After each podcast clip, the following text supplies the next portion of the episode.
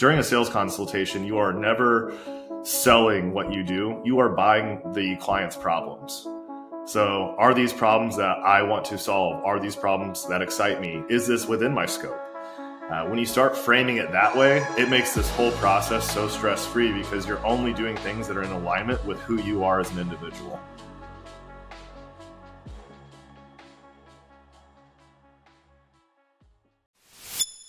Welcome back to the show. Today, my guest is Brad McKee.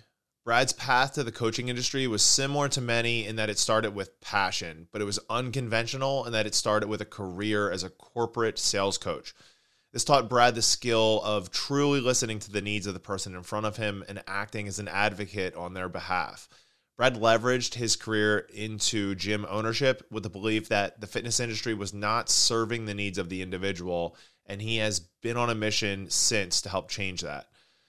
Brad has worked with hundreds of clients over the last decade, and it has given him a steadfast belief that every client can improve their quality of life. Brad and I talk about what it means to deliver unexpected value, some of the trade offs that you make as a gym owner, and some of the most common problems that we see our clients deal with. Anytime I get a coach or fellow gym owner on the podcast, these always flow super well and feel naturally conversational. Enjoy the show. Hey everyone, real quick before we dive into the episode. You probably heard about this podcast directly from someone else or saw it shared on social media. We can only grow, spread our message further, and keep bringing in awesome and amazing guests with your help. If you could take five seconds and hop on whatever podcast platform you're using and leave us a review, it would mean the world to us. On to the show.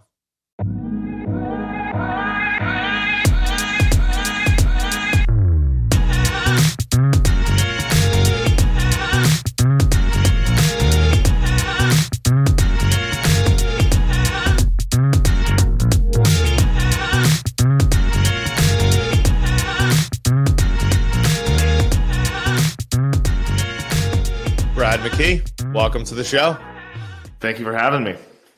This is going to be exciting. Uh, I love having other coaches on um, just because I feel like the conversations flow so easily. Yes.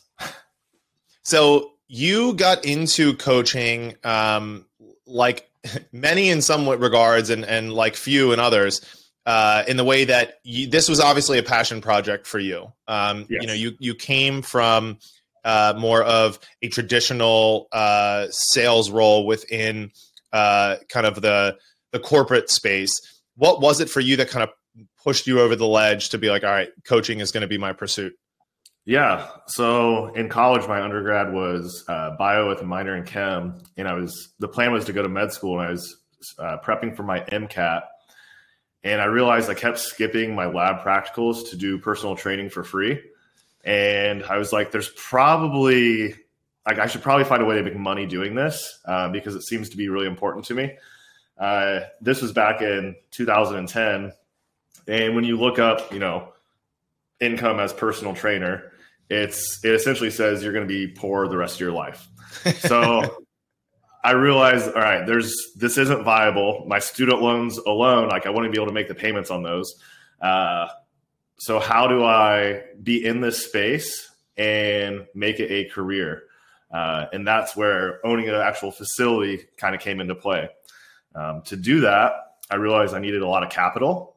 Um, so I took a role in sales out, right out the gate from school. Um, I progressed really well in that, and I was blessed to have some incredible mentors who taught me things that really translated well into the coaching field. Um, put aside enough money to open my own facility, put in my uh, resignation, and here we are.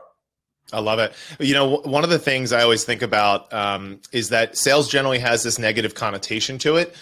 But when it comes to fitness and it comes to the act of persuasion in convincing people to make the better choices in order to better their own lives, that's the best use of sales and the skills that come behind it that you could possibly think of. How did that skill set for you transfer?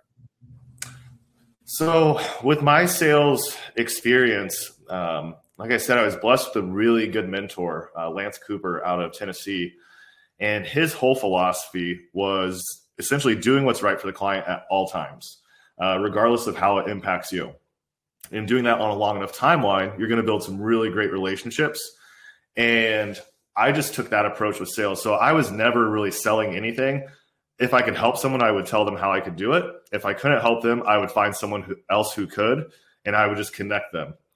Uh, so it removed a lot of pressure for me. So going into fitness, it was actually very easy because rather than, oh my gosh, like I need to sell X amount of sessions to this person, it became more of a conversation of what is the appropriate dosage for this person to help them get their desired outcome? And how can I put a plan in place? And am I even the person to do that for them? Uh, so that is something I'm huge when I work with gym owners on how to handle that sales process it's never really selling anything. It's just seeing how you can actually help somebody.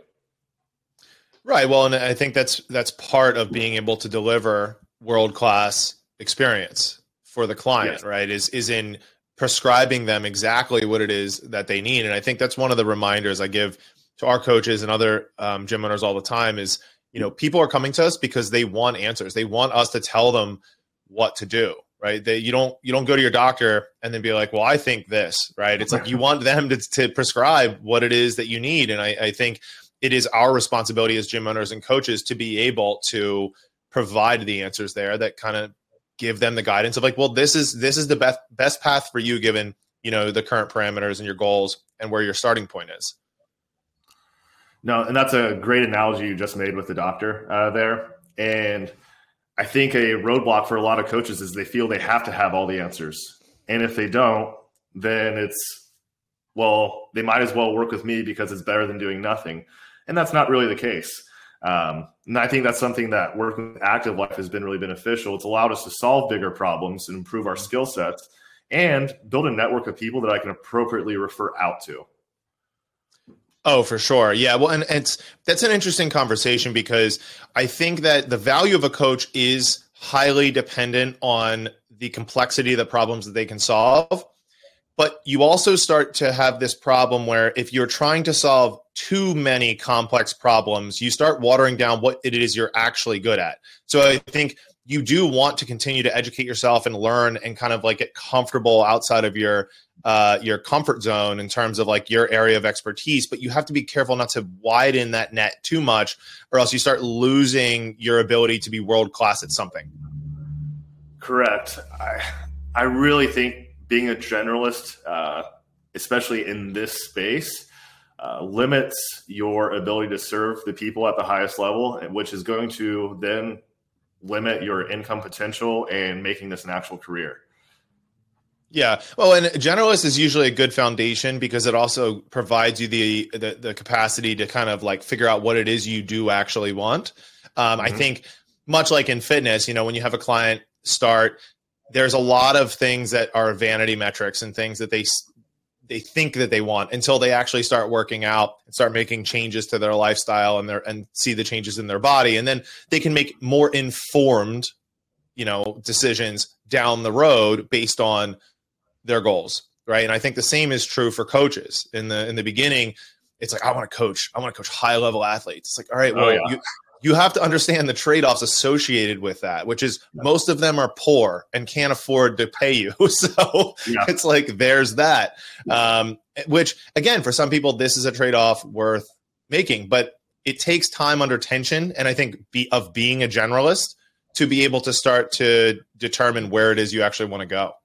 Yeah, what being a generalist on a long enough timeline allows you to do it. It's not just the type of problem that you solve, but it's the type of person that you enjoy being with and that you enjoy serving. And I think that's something that a lot of coaches fail to ever write down and find out like, hey, who do I really resonate with? Who do I not resonate with? Um, because there's no worse feeling, and we've probably all experienced this as a coach, where you have that client that comes in, you're like, oh my gosh, this guy again. And if you're having that pre-frame in your head, that's not going to be good for you or the client. So you want to be with people that you're excited to see and who are excited to see you. Yeah, Brad, that's such a good point. You know, I, I it's just as important that the coaches are kind of interviewing the clients as it is that the clients are interviewing the coaches. Like we want to make sure this is a good match for both parties because the way that the client's going to get the best experience possible is to have a coach who finds it their passion to help that type of individual. Yeah. Uh, a mentor of mine, Ken Andrico, uh, uses a great line, and that is during a sales consultation, you are never selling what you do, you are buying the client's problems. So, are these problems that I want to solve? Are these problems that excite me? Is this within my scope? Uh, when you start framing it that way, it makes this whole process so stress free because you're only doing things that are in alignment with who you are as an individual.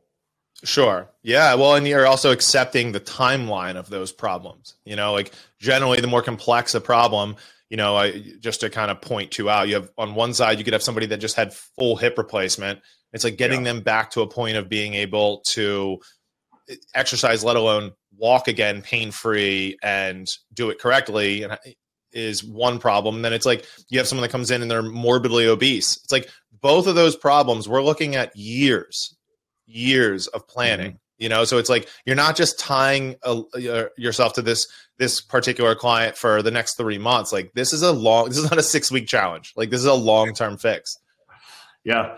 I, and that's a really good point. Setting expectations uh, from that initial meeting with someone. And i think most coaches will do that but then they don't take the actual step of measuring that along the way and adjusting those parameters along the way so if we say, hey, this is a problem that's going to take 12 to 24 months, and a month in, they have an injury, they go on vacation, they have a setback, whatever. Well, that timeline needs to be adjusted. But often we don't actually relay that to the client. So the client has an expectation of, well, this was supposed to take 12 to 24 months. We're 18 months in, and I feel like nothing has happened because we haven't had that communication and that management of expectations along the way. Yeah, I mean, I, I think setting the setting of expectations is such a huge component to keeping people in the right frame of mind to continue to motivate them to want to pursue this this this problem that they're, they're trying to solve. Um, because again it's like we don't know what we don't know about a client but we can assume certain things. So for instance if someone comes into me and they they are obese and they want to lose all this weight and they've tried all these other things i can probably to a pretty good degree of certainty say they're going to have setbacks throughout the course of my time when working with them. The question is, how do I have the right conversations in order to reel them back in and keep them focused on the main thing? Yeah, and I think that's where the select choosing clients to work with that really align with your personality comes into play. Uh, if someone signs up with you, they don't really see any of your product before. They just get to meet you and then they say, I trust this person, like this is the guy to help me. So clearly there's something aspirational about you that they aspire to be like. So it's having that connection with them, building that trust on a long enough timeline to have those critical talks. Yeah. Now, what are some of the other um, you know tenets for you as far as delivering world class experience for the client? Yeah. So you hear the phrase uh, "meet someone where they're at." It's almost abused at this point, but what's that actually mean? Um, for me, I like to think of everything from the client perspective from the second they walk into the facility. So before someone even comes in, let's say they schedule a consultation, they see your website online, they book. Um, most places, it's an automated just pathway to get them in the door. You hope they show up and you have a consult in our head, what we're thinking of is, well, how did I feel the very first time I started something? I trained Brazilian Jiu Jitsu, and the very first day I went in there, I was terrified. I was like, Am I going to go in there and get killed by everybody? I feel like an idiot. I don't know to wear. I don't know where to park. So, the same thing for our clients. The second they opt in with us, we reach out with an actual human being. I'll usually send them a video message to myself once I get them to actually confirm their appointment, I'm showing them where to park. I'm physically walking out in the parking lot, filming myself. We are greeting them by name at the door. The entire team is prepped on this. So it's just removing all these barriers to entry and fears that clients have. I think that's what's really important. And then along the way, you know, during that consultation process, I let them know, hey, apathy is part of this. Just so you know, you're going to hit a point where you feel like you just don't care. And that is okay. And that is normal and we're going to work through that together. So I'm setting very realistic expectations and earning that trust early on because I think something that happens in fitness a lot of times is we, people are inundated with, hey, we're going to fix all of your life issues in 12 weeks. And there's just no way that's going to happen. And they know it's not true. So they don't, they naturally have a distrust of anyone who says those things. So if you're actually meeting them where they're at and saying, hey, I've been through this and I know it can suck at times. And my job is to help you get through those really sucky times. And we're going to collaborate and go back and forth on this throughout our time together. Now they're going to have a lot more buy in. So I think most people just lack a really good support system. For sure. Yeah. And I do believe, to your point about people being kind of numb at this point to some of the advertising and some of the practices that have kind of taken place over the last, let's say, you know, five to eight years in terms of like six week challenges and those sort of things. Is it's like it, people got very used to getting into a gym, right, or being sold into a gym, and they're just getting like thrown to the wolves. And it's like, all right, good luck. We'll we'll send you an occasional text and like some meal plans and like you're gonna, you know, all this value we packed for you that basically has zero human touch to it that isn't going to be what moves the needle for 99% of people. It's it's going to be that human connection, you know, and it comes by the way or the name of lead nurture, obviously, when you're talking about nurturing a client through the process from the time that they send their information to the time they're in the door. But in essence, what you're doing is you're demonstrating that this is going to be a human driven experience. You're going to get time spent with a coach who's going to take the time and patience to get to know you and all of your goals and where you are right now. Yeah, and we've kind of coined that term and we use it a lot. Uh, we call it unexpected value. So it's things that people do not ever expect when they walk into a facility. They don't expect someone to be in the parking lot waiting for them, showing them where to park. They don't expect someone to be removing these barriers to entry. Um, for existing clients, uh, a good example of this, we had a woman who came in. She was absolutely frazzled. She was running behind and she's like, and I forgot my coffee to top things off today. So we sent a coach to go get her a cup of coffee from a local coffee shop and bring it in. And it just blew her mind. She's like, oh my gosh, my day is infinitely better now. And like, I can't believe you guys thought of this. So it's those little opportunities. That's what we really focus on that human experience.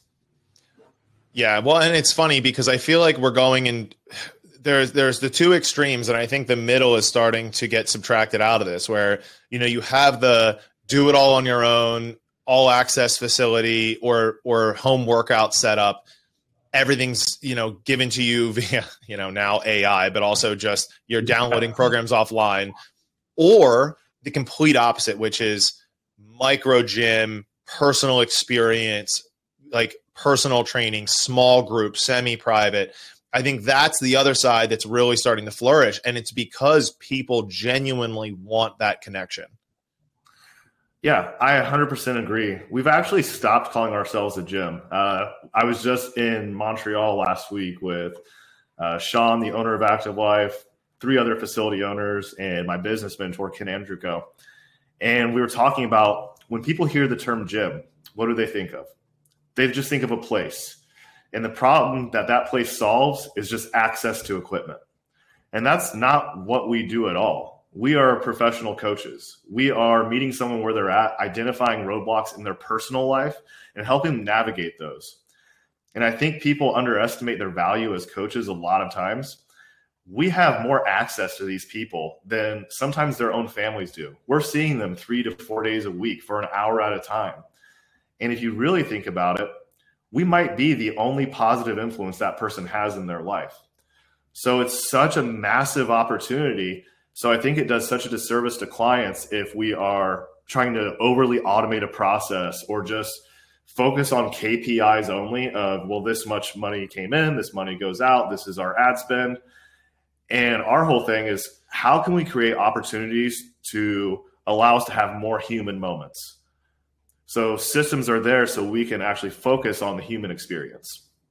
Well, yeah, and I'm going to draw an analogy here. This is going to be my business owner brain and, and coaching brain all in one. So it's like the sometimes like there are short term fixes to problems that clients have that are actually that actually detract from or deter from the long term goal. So a good, a for instance of this is like somebody could fast for three days and be like, I lost 20 pounds. It's like, great, not good, right? So just like that, there are things that you can do to bump revenue, right, as an owner or as a coach that may not be to the long term benefit of your ability to provide value to your clients, right? So, it, and it, this is hard because again, if we start chasing the vanity metrics here, be it on the side of the owner or facility mm-hmm. manager or on the side of uh, you know the client it's like it it takes away from the the, the actual what what the actual goal is long term.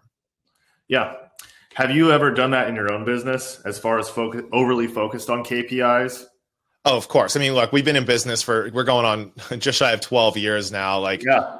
it's uh you know it it, it has its own learning phases as, as yeah. i'm sure you're aware. Oh, absolutely. Uh, we've done the same thing. Uh, three years ago, we reached a point in our facility, or I said, I'm sorry, two years ago, where I said I would rather close down than continue doing things the way that we're doing, because this is not why I wanted to get into this field. I got in this field because I wanted to help people. Our attrition rates were way too high. We would have a pop of twenty to thirty thousand dollars in revenue by running some offer, and then we'd have a massive drop off. And people weren't getting the outcomes that we were promising them. And I felt awful about that. And I didn't feel ethical doing that anymore. Uh, so my wife and I had a conversation of this year we're going to do things that the way we truly believe. We're not going to listen to any outside marketing. There are no more gurus. We are just doing this like we want to help people. And how do we do that? And if it helps the client, we do it. And if it doesn't help them, we don't do it. And that was very difficult at first because we saw a massive drop in revenue. Uh, all those old clients kind of shook out. Uh, but what really helped us through that was just establishing some core values that we truly believed and only leaning into those. And now, like, I'm very happy to say, uh, we're up 50% year over year. We have about 15 less clients, and our average revenue per client has nearly doubled. And I feel like there are certain metrics that are worth tracking because they are very deterministic of if the client experience also going up. Yes. You know, things like that average revenue per member, things like the length of engagement, right? Yeah. Things of things like what your attrition or retention looks like. Those are some of the key indicators that you can look at and go, okay, we're moving the needle in these other areas and that's great. We're a business, we're supposed to.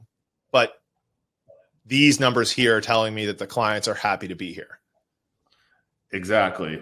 We started celebrating, so we stopped celebrating uh, revenue based wins and we started only celebrating like client wins. If a client got a new job, if a client was saying, like, send us a text saying how much better they're feeling.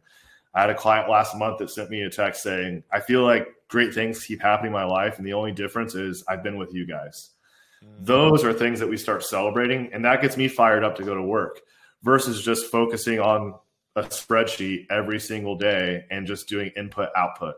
Yeah. Whenever our coaches are feeling a little bit stuck in terms of their programming or their inability to solve a problem with a client or the difficulties of it um, with a client, like one of the things I always remind them is like, go back and look through your texts, right? Or screenshot all of the good texts that you get from your clients go on to our Google and our Facebook reviews and look at all of the amazing things people have said, not just about the gym, but they'll say it about their particular coach in those reviews. And I'm like, read those, you know, like yeah. use that as the motivation you need to get over that hurdle. Yeah. I, they're having positive social influence on a human being, which is a truly incredible thing. Because when, when I say positive social influence, you're not just helping that person. That person is going home. How many times have you had a client who started with you and then three months later they're like, oh, yeah, my wife has also lost 10 pounds and she doesn't even come here because they've started leading by example at home. Or they say, hey, my kids are way more active than they've ever been. Or they're actually wanting to eat like real food now. So you're having this massive trickle down effect that positively impacts an entire community. And I just think it's something we lose sight of in the day to day of just programming going to fulfill a session and not really thinking of the outcomes that are happening well beyond what you see. Yeah, I mean, the longer you have a client, I think the more this becomes apparent um, because it starts to feel more like a therapy session and less like a training session.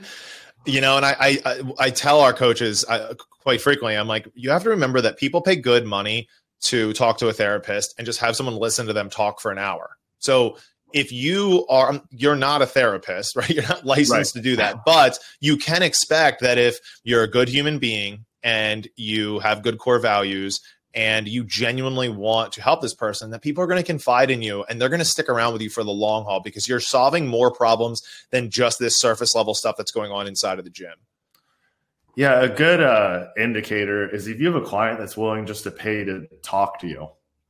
Um, we had a coach two weeks ago. She had a, a personal training client. She, this woman pays $102 a session. And she texted her coach and said, Hey, can we just go for a walk today and I pick your brain and that be our session? Yeah. And I thought, like, I couldn't celebrate that enough because what does that say about the relationship you've built, the level of trust she has in you, like how she aspires to be more like you? That's such an incredible thing. It really is. One of I don't take very many clients at all anymore, but yeah. I do still maintain uh, a handful. And one of my favorite clients is this older woman that goes to my gym, and we work together only like it's like once every other two weeks. Um, yeah. But one of the main things for her is that she can walk pain free. So we come into the gym, do a few exercises, walk to retest. I want to see like how are you able what's what's her gait look like? How are you do you feel your calves a little bit more this time? How do you feel your feet in contact with the ground? So we're having some conversations around the actual uh, you know, the, the physical component of of the walk and, you know, hopefully no pain associated with it, but the other part of it is we just talk, you know, and it's like one of my it's one of my highlights as a coach to look forward to that. No, I 100% agree. It's like it's we don't talk about that enough. I don't think we celebrate it enough. And those are the things that are really unexpected value both for the client and for the coach. Now, you, you mentioned core values and I want to dig into this a little bit. So, one of the things that I have spoken to my clients about regularly is this need for having non-negotiables in their life as it yeah. pertains to their fitness, their lifestyle and their health and and nutrition for that matter. And like what I've realized is that non negotiables over a long enough timeline just become core values. Yes. So, to you, how do you define core values? Yeah, this is great. Uh, so, core values are often thought of this like corporate speak that you throw on the wall and you kind of forget about. Uh, I like core values to be more at the personal level. So, first determining them for yourself and then applying them to your business. So, what does that look like? For me, it requires asking, What are my unique abilities? A lot of people struggle with this because they have a hard time saying anything good about themselves. So, if you're struggling to determine, like, hey, what unique things exist about me? If you go to the five people closest to you and say, What do you love most about how I show up for you? You're going to hear some really interesting things. You'll probably end up crying, but you're going to hear things like, you're so empathetic. Like you always think about like how I'm feeling in a situation. Um, you are a true professional. Like you show up before you say you're going to. You are always follow through.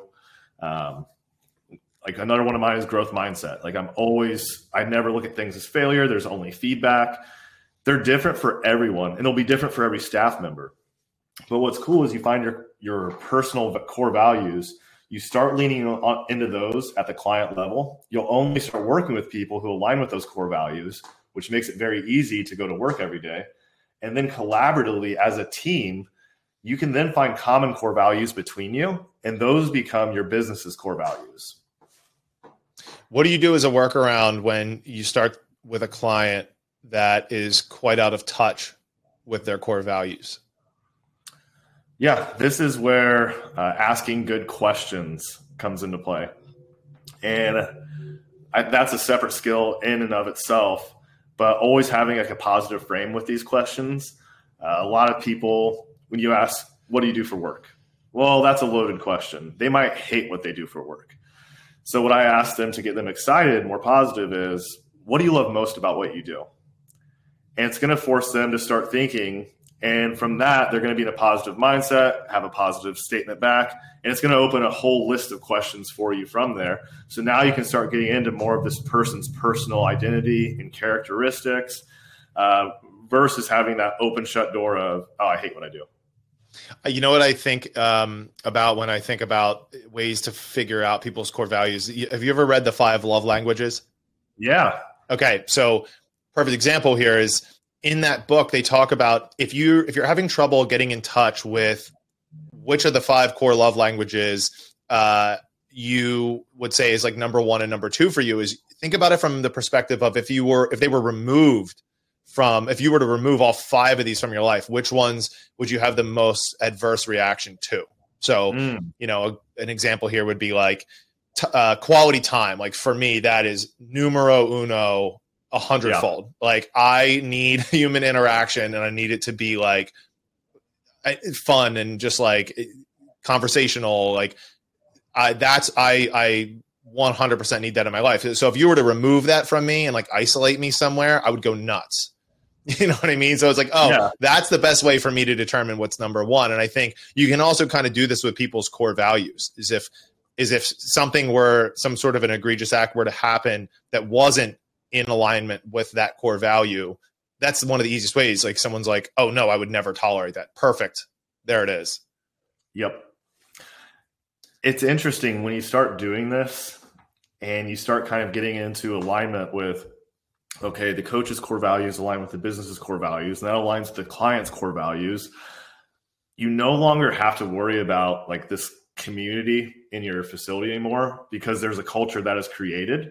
Mm-hmm. And that culture, like everyone is kind of in step moving in the same direction. It's going to increase retention. It's going to increase or improve client experience. Everything gets better and you'll never feel like your job has ever been any easier. And I think that was the strange thing for me over this last year. Financially, it's been the best year of our life, but from a fulfillment standpoint, which is more important to me on the scale, I've never been happier doing what I'm doing. Um, I tell that the gym owners that I work with, if you have clients that come in and you're not like having to stop yourself from wanting to hug them because you're so happy to see them, you probably have the wrong clients uh, I look at the clients that I have every day. I'm like, I'm so glad I get to work with this person today. Oh, I'm so excited to talk to this person. And a year and a half ago, it wasn't like that. You had those people in there. We were like, all right, like I know this person's usually in a bad mood or they just don't care. And then I'm going to be in a bad mood.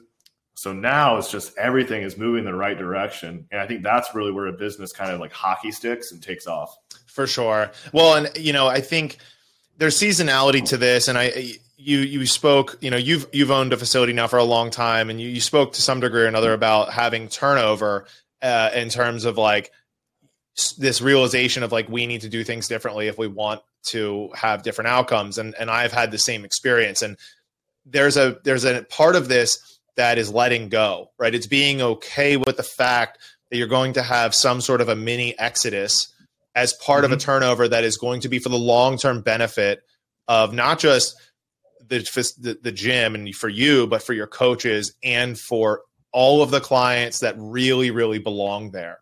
And this is something that's it's hard, right? Because you fight tooth and nail to get clients. And I think that we get so client focused in that way when we first open up. It's like I just need more clients, need more clients. And it's like what's funny now is like I this is by far not the most clients that we've ever had, similar to your situation, but the gym is doing the best that it has ever done and the yeah. coaches are doing the best they've ever done and the clients that we have are seeing transformations like they've never seen before and that for me is like that's the heartbeat of the whole facility yeah how long has it been like that for you we've really made a major change in the last three years really yeah, yeah. So we right around when the pandemic happened, there was a few key things for us that kind of flipped the switch. Um, mm-hmm coming from a we we're we consider ourselves like half of a CrossFit gym and half half of a strength and conditioning facility. Yeah. Um, and we onboarded level method right before COVID, which was super fun. Um, yeah. and then we also took a much more uh, personal training and semi private training focus, especially for onboarding purposes. So coming mm-hmm. into the gym, it was no longer, you know, hey, welcome to the gym. Here's your one or two classes, go into group it was we are going to go through a lengthy experience where we're going to get to know you we're going to get to know your problems and we're going to help figure out what we really need to do long term to solve these. Um, and i think that integration process along with training the coaches to be able to facilitate it was just so transformative in our ability to serve everyone that came through our doors. That's awesome. How does your staff feel about that? Like do you have oh, the they, same staff that you had three years ago or is it different uh, I would say it's half the same, half different, or maybe a little bit more different than the same. But yeah, I still have key players in place that have been with me through these these transitions, and that's been awesome. You know, I think it speaks volumes that you're going in the right direction when you have your key staff members stick around with you and go, hey, like I believe in what you're doing. I believe in what we're doing. Um, let's go get it. You know, and that for yeah. me is one of the coolest parts of this is that they get to come along through these changes um, and be part of them. You know, like yeah. I'm not. this is not seven years ago where I'm pulling all the strings as like a puppeteer um, above everything. You know, like I rely so heavily on each coach and staff member to be able to not only coach, but in, in many cases, run their particular you know pod if you will of of their focus. So maybe it's we have a youth coach right? I have a general manager and it's like uh, we have a csm so a client success manager. So it's like it's just really neat seeing them kind of take these values and then that, that see them trickle down into everything that they do. I feel like that's the most exciting but also scariest part of ownership is giving up the reins to staff and trusting that they are going to carry the mission forward. But I feel like that's what has to happen for a business to truly be successful and not just be an owner operator the rest of your life. Well, you can be an owner operator the rest of your life, but then you are going to be limited with yeah. your ability to actually impact, you know, and, and grow exactly. and do things. And also it's it's a bit of a selfish pursuit as well, because yeah. when you're the owner operator forever, it limits what other people can do. So if you bring mm-hmm. people in with that have these great skill sets, you're really dampening down their ability to express them by restricting them and going like, no, no, no, like this is my gym. We're going to run it my way. Um, so yeah, I think it's it's as you mentioned, it's like an imperative. Like the only way you're going to be able to grow um, and lead from the front is to allow people to to be part of it. Yeah, I feel like the only way that you can truly reach like that next level is by helping others. Um, and it's very easy, especially in the gym space, because most gyms are just barely getting by. They're owner operated, they have a very high churn rate. Uh, they might last three years. I think I've seen five close in my area in the last two years, which is crazy. Uh, and when you're an owner operator like that and you're not putting upside in for your team and not constantly developing them, that's ten, that tends to be what happens. Like burnout happens, frustration happens. So I think being so good at developing other human beings and helping them get to where they want to be, that's really what drives a business forward. I think that was a big change for us as well. Um, getting out of that scarcity mindset of, well, I only have this much to go around and I have to keep this all for me to pay my bills right now it became how do I help this person reach their personal goal? Like, how do I help them buy a house? Doing that helped my business take off. Oh, for sure. Well, right. Because now, you know, we talked about keeping track of metrics for the sake of determining, you know, client success or not. And, and the same is true for staff. I mean, your ability to attract the right staff that you want and keep them long term just speaks volumes to your ability to put them in the best position possible to be successful in their own right. Yeah, I find it interesting how developing a client and developing a coach, you're you're doing the same thing. Uh, a lot of times, ownership thinks it's like this totally separate thing, like how they would lead a client, and then with a client, they're trying to nurture and bring them along if they're doing this well. And oftentimes with staff, it's no, these are KPIs I need you to hit. And it's just totally different than any way you would coach somebody. And the really good owners coach their staff the same way that they would coach a client. And that's where everyone's working in tandem to one, uh, together. And I just think it's so interesting. It's like just a common fault I see with ownership. Yeah, no, for sure. Um, it, it's so funny how many parallels there are. Um, and, and for me, you know, as I've grown as a leader and as a gym owner, I see it in terms of the, the, the problems that we're solving with the clients too. You know, like it, it absolutely, um, it, it, it all gets passed down. You know, like the, the client experience is heavily influenced by my ability to, to lead and convince the coaches, um, to continue to grow themselves. Yeah, absolutely. Now, how has your personal uh, fitness changed over the years? Yeah, so we were opening a uh, facility the first uh, time like five and a half years ago, every owner I talked to said uh, the first thing that goes is your own personal fitness, and I was like, no way. I was uh, I was competing powerlifting at the time. I was like, that'll never happen to me. Two and a half years in, I was a ball of stress. I was sleeping upstairs in the office between clients. Uh, everything was kind of falling apart. Uh, and I was still trying to hammer myself with squatting three days a week, deadlifting twice a week, all that fun stuff that's really great to do. Um, so I realized, okay, just hitting myself with a hammer every day is not sustainable. I need to have a different approach. And eventually, I had overtrained myself to the point where I had severe tendonitis or tendinosis in both biceps. Uh, this led to me not being able to turn a doorknob. Like oh. it was bad. Yeah.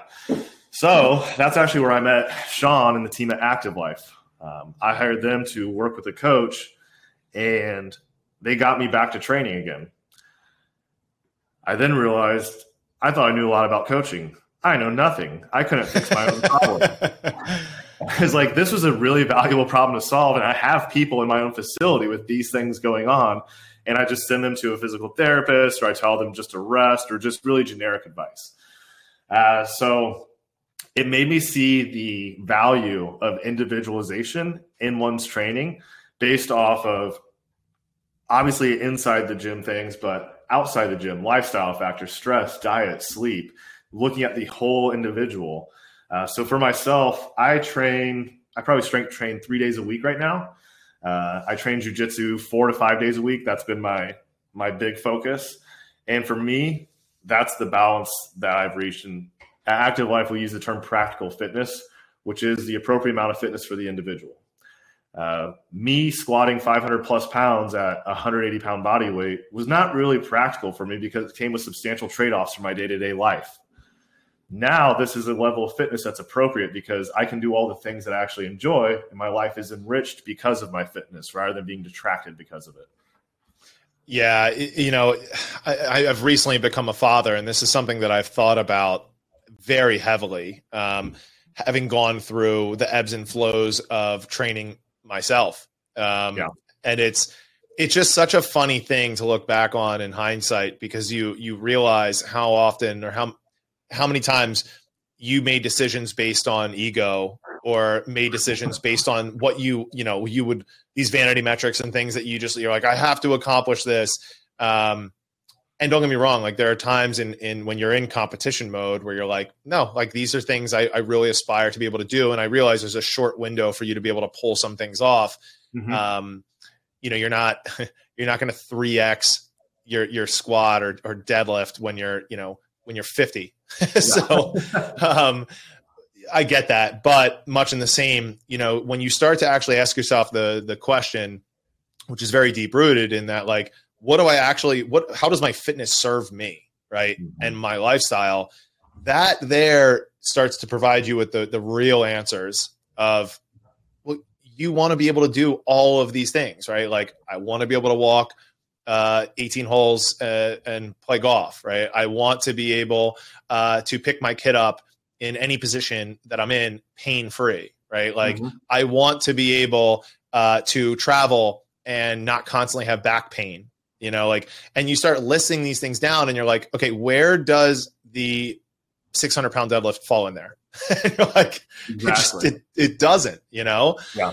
Um, but yeah, it's just so funny uh, from the perspective of, for both of us as coaches and as gym owners in realizing that we we put ourselves through that hell unnecessarily. Yeah, it's it's so common, and you see it trickle down into clients as well. Um, I think we often lose sight of that. That we we know uh, what redlining it really means, and sometimes we'll make the conscious decision to do so. Our clients really don't know what redlining is a lot of the time, and sometimes they'll tiptoe in those waters. They're, you know, they're drinking on the weekend. They are sleeping five hours a night. They have a high stress job, and then they expect to be able to come in and hammer themselves five days a week and not understand why their lower back keeps getting tweaked or why their shoulder like can't go overhead. So a big part of what we do is the education side and the mentorship side with the client to really teach them how to do this sustainably for the long term and what the appropriate dose of fitness looks like for them. But yeah, I think the trade offs of a certain level of fitness are often not talked about. Um, very often, a client becomes very outcome focused, and you see gym owners celebrating things like, oh, this person PR'd their squat.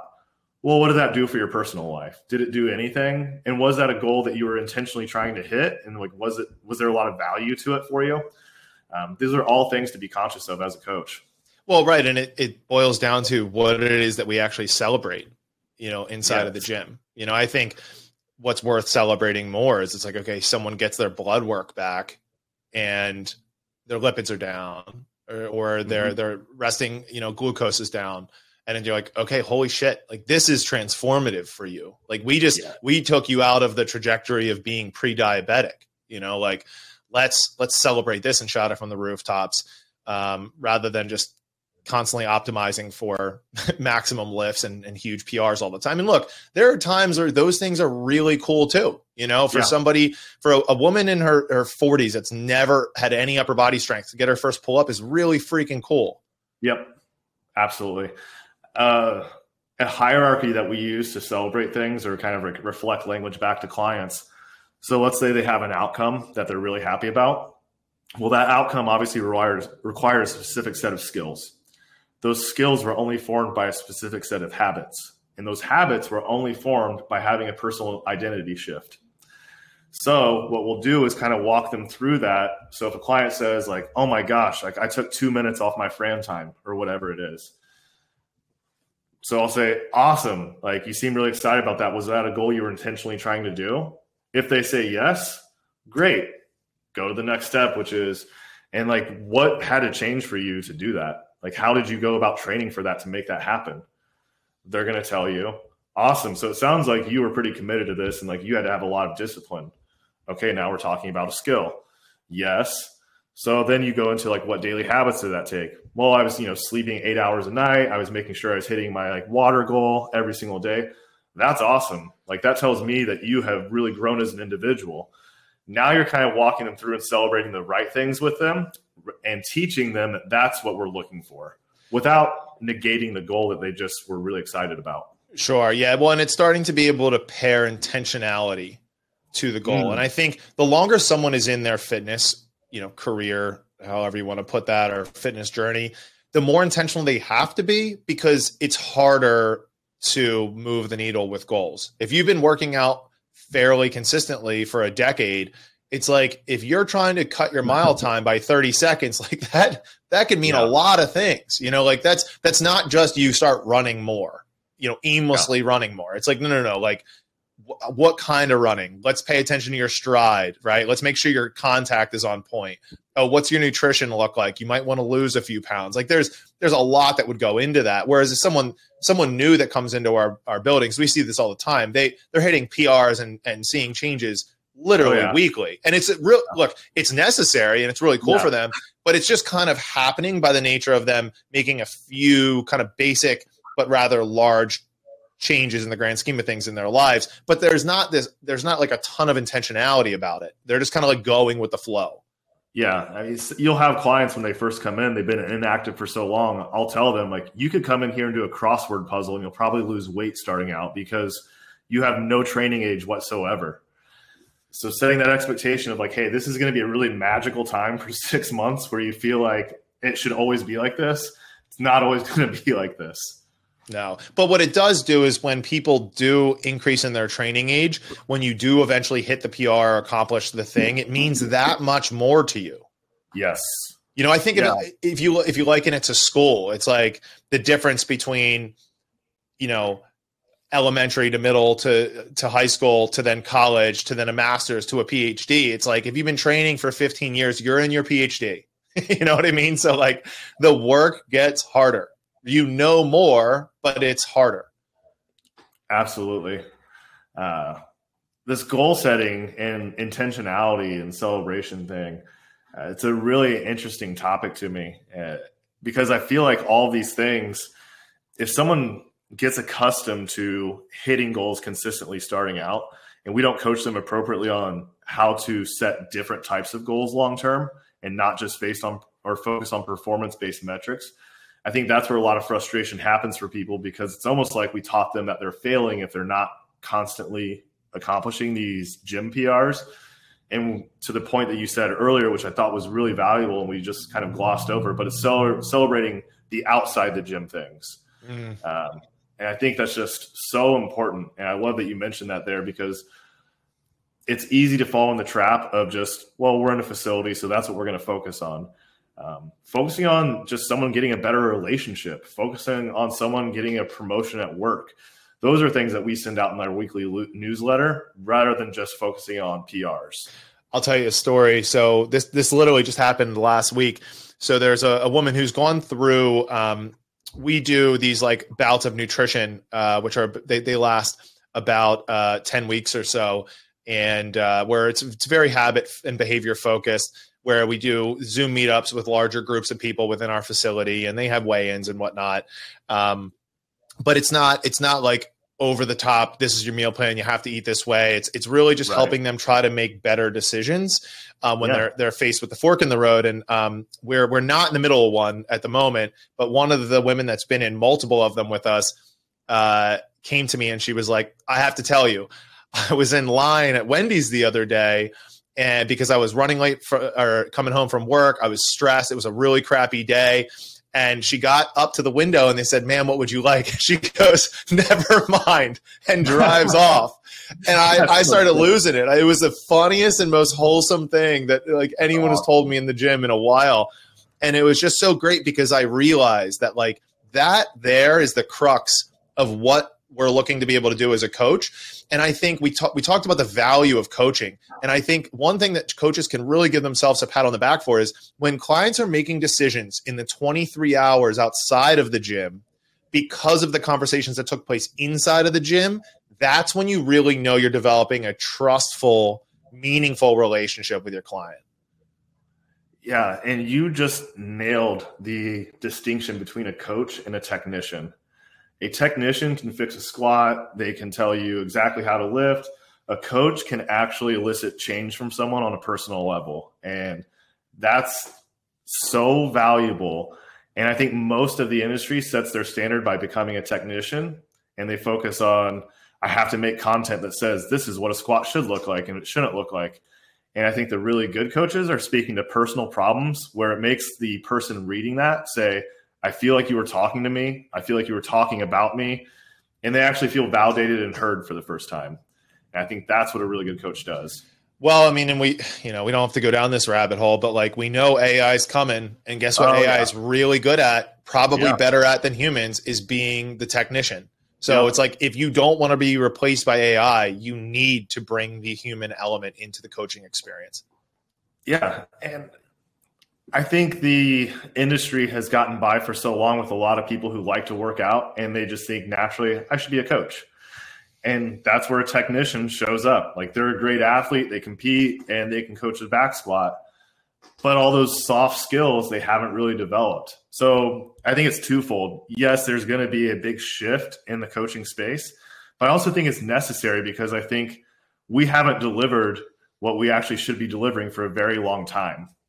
So I think this is a great opportunity where you see these companies that are starting to really carve out a niche and excel is they're focusing on the individual. They're focusing on the actual human element. Yes. Yeah, for sure. I mean, it's I think it's going to be like I said, if you take the two extremes, I, I think the the gyms that can really, really drive this point home of making sure that their connection is at the forefront of the mission um, I think are, are going to crush and are going to continue to be able to serve people in, in, in new and great ways. Yeah. I think it takes a level of almost courage and authenticity to deliver that because you're making yourself vulnerable to actually connect with the client. Um, a lot of people are scared to do that. And I think the best people are the ones that lean into that.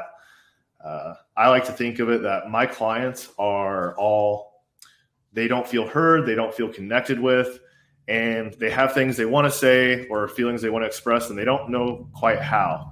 So it's my duty to make them feel comfortable by saying my story and sharing that with them specifically to give them the courage to say, oh, like this guy just opened up to me. I'm okay with doing that too. But it's on the coach to take that first step. Yes. Yeah, and it's uh, as you mentioned, it's not an easy one to take. No, it feels so foreign and out of scope. Yeah, but like anything else, you put your reps in and it, and it gets more comfortable. Absolutely. So, is there anything uh, that you're currently working on or interested in? Oh, yeah. so, our big project is right now we have been working with clients in a facility that serves up to 100 people.